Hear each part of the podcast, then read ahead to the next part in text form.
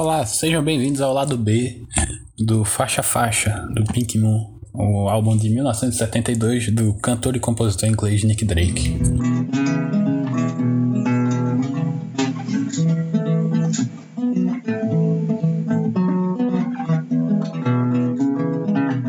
A primeira música do lado B é No, que a tradução livre seria sei ou saiba ou saber, alguma coisa assim. E a música, feita eu falei, que abre o, lado B com apenas um verso e quatro frases. Ela, assim, esse lado ele é bem mais visceral, acho que isso aí no geral é fácil de, de perceber. E foi uma das músicas mais divertidas de se analisar e tentar trazer as minhas interpretações justamente por conta desse minimalismo, por assim dizer, que está intrínseco nessa música. Ah, aí eu até me arrisquei a fazer uma tradução, mais ou menos também, pegando a minha o meu sentimento com relação à música e a tradução que eu fiz é mais ou menos assim. Você sabe que eu te amo, você sabe que não me importo. Você sabe que eu te vejo, você sabe que eu não estou lá.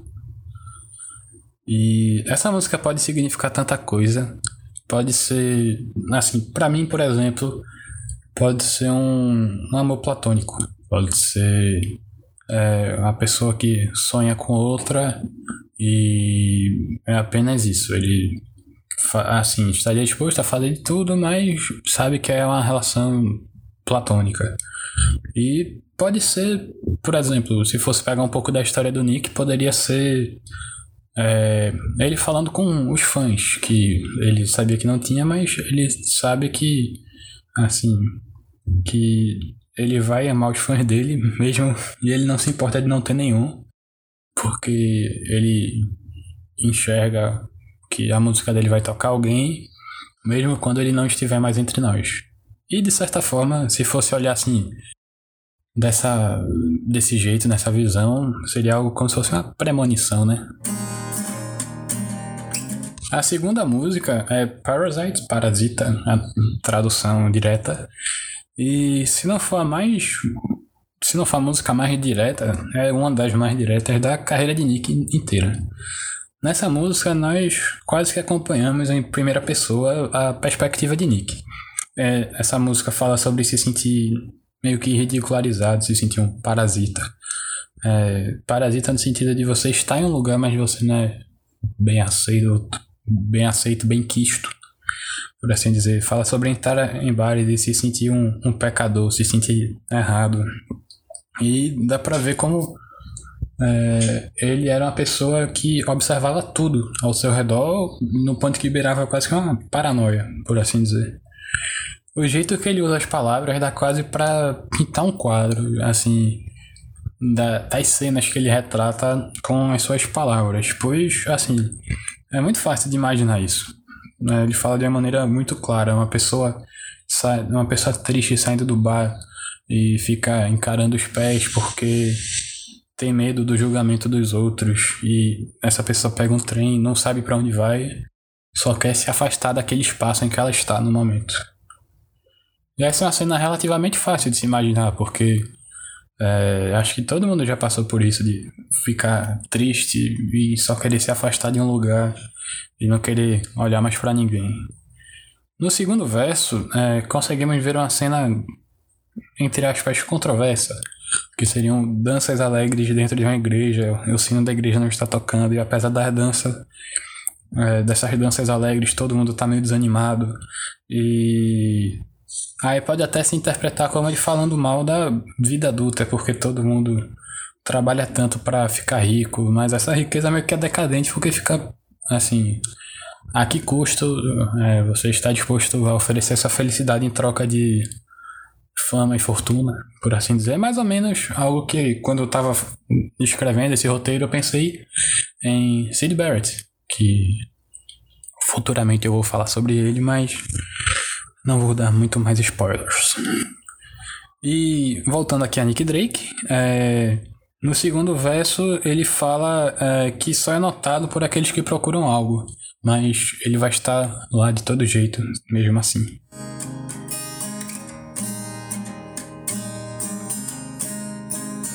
A terceira música, Free Ride, É, essa talvez seja, feito Parasite era a música mais direta, talvez essa seja a mais visceral, do lado mais visceral do Pink Moon. Que Nick cantava quase que uivando, assim, um violão tocando um riffzinho impecável, mas ao mesmo tempo tocava as notas de uma forma meio dissonante, que criava justamente quase como se fosse uma sensação de desconforto. E para mim, essa música fala sobre é, conseguir enxergar além dos quadros, nas, os quadros chiques nas paredes e as festas elegantes. Fala.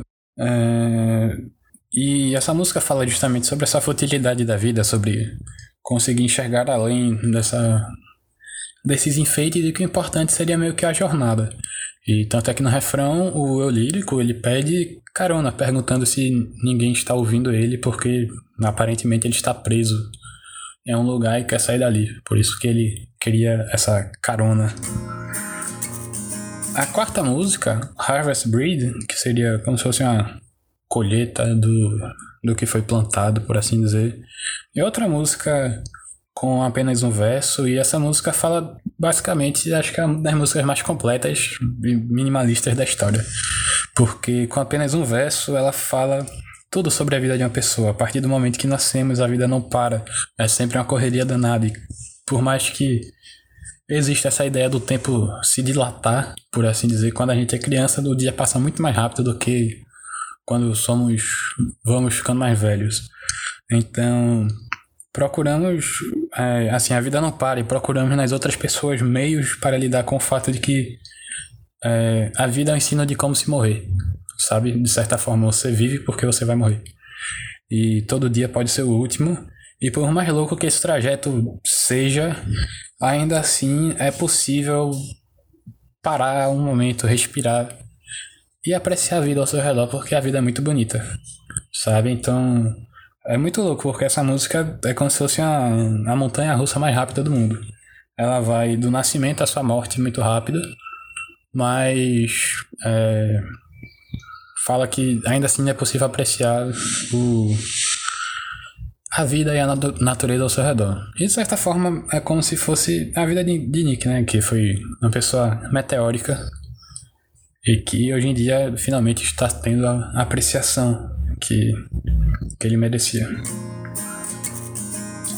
A última música, From the Morning, é, para mim é a minha música favorita, assim, se não for a música mais bonita que eu já ouvi, é uma das, disparadamente, porque todo o clima do, do violão, da a maneira que ele canta mais baixinho, quase como se fosse um sussurro, é, Assim, já é uma atmosfera muito legal. E se você for parar pra ver a letra, que é mais ou menos o que eu vou fazer aqui, ela fala sobre a beleza da vida, fala sobre parar um pouco e só respirar, sentar e pensar.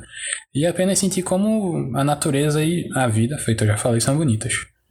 E essa faixa ela é perfeita dentro do contexto do Pink Moon, porque ela traz justamente essa questão da existência mútua entre é, os opostos, sabe? Entre a noite e o dia, a vida e a morte, a alegria e a tristeza.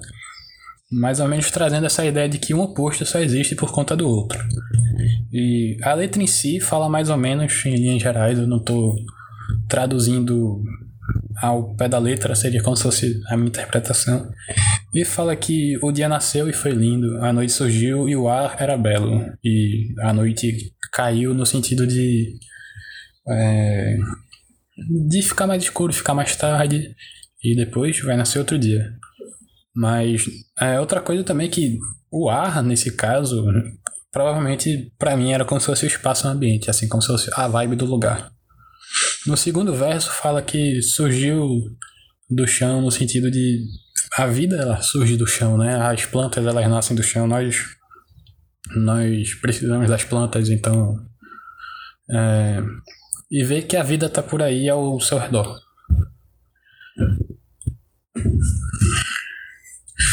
Aí sobre a letra em si, é, From the Morning vai mais ou menos assim, eu, na tradução, sei lá, meio livre aqui que eu tô tentando fazer. Que o dia nasceu e foi lindo e a noite surgiu, o ar era belo. O ar para mim nesse sentido seria É como se fosse a vibe, ou a sensação do lugar. E a noite caiu. É, surgir do chão e ver que ela está lá por aí ao seu redor. Isso daí para mim tá meio que falando, surgir do chão para mim deve ser falar sobre a vida. Caralho. Hum. Surgir do chão e ver que ela está por aí ao redor. Para mim isso é como se ele estivesse falando do da vida, que a vida ela surge do chão, as plantas, a própria, sei lá, evolução, a gente veio do chão e tanto é que ainda hoje estamos no chão. Talvez os andares acima, mas continuamos e admirar que a vida está ao nosso redor o tempo todo, por mais que você more enfurnado na cidade ou que você tenha sorte e more é, em um lugar com contato mais direto com a natureza. E no final ele fala mais ou menos sobre. Acho que devia ser a. Pelo menos é a minha estação do ano favorita, que é o verão, e que as noites de verão não têm fim e as vistas ao redor são belíssimas. E que isso aí, eu acho que pelo fato de eu gostar muito de praia e tal, aí para mim não tem nada melhor do que num janeiro de noite eu tô na praia assim e ver a, a orla, ver a, a areia e tal, ver as casinhas iluminando. Isso daí, não sei. É... Isso daí para mim remete a algo tão. quase como se fosse uma nostalgia mas não sei, toca em algo muito íntimo que eu não tô conseguindo agora é, colocar aqui nesse script, sabe? E é isso, pessoal. É, o episódio de hoje, o lado B do Pink vai ficar por aqui. Que, assim, é um, um lado mais curtinho, são só cinco músicas e as cinco músicas são menores do que as que tem no lado A. Mas, é, feito eu falei, From the Morning, pra mim tem um, uma beleza que eu. Eu fico, chega, fico sem palavras, sabe?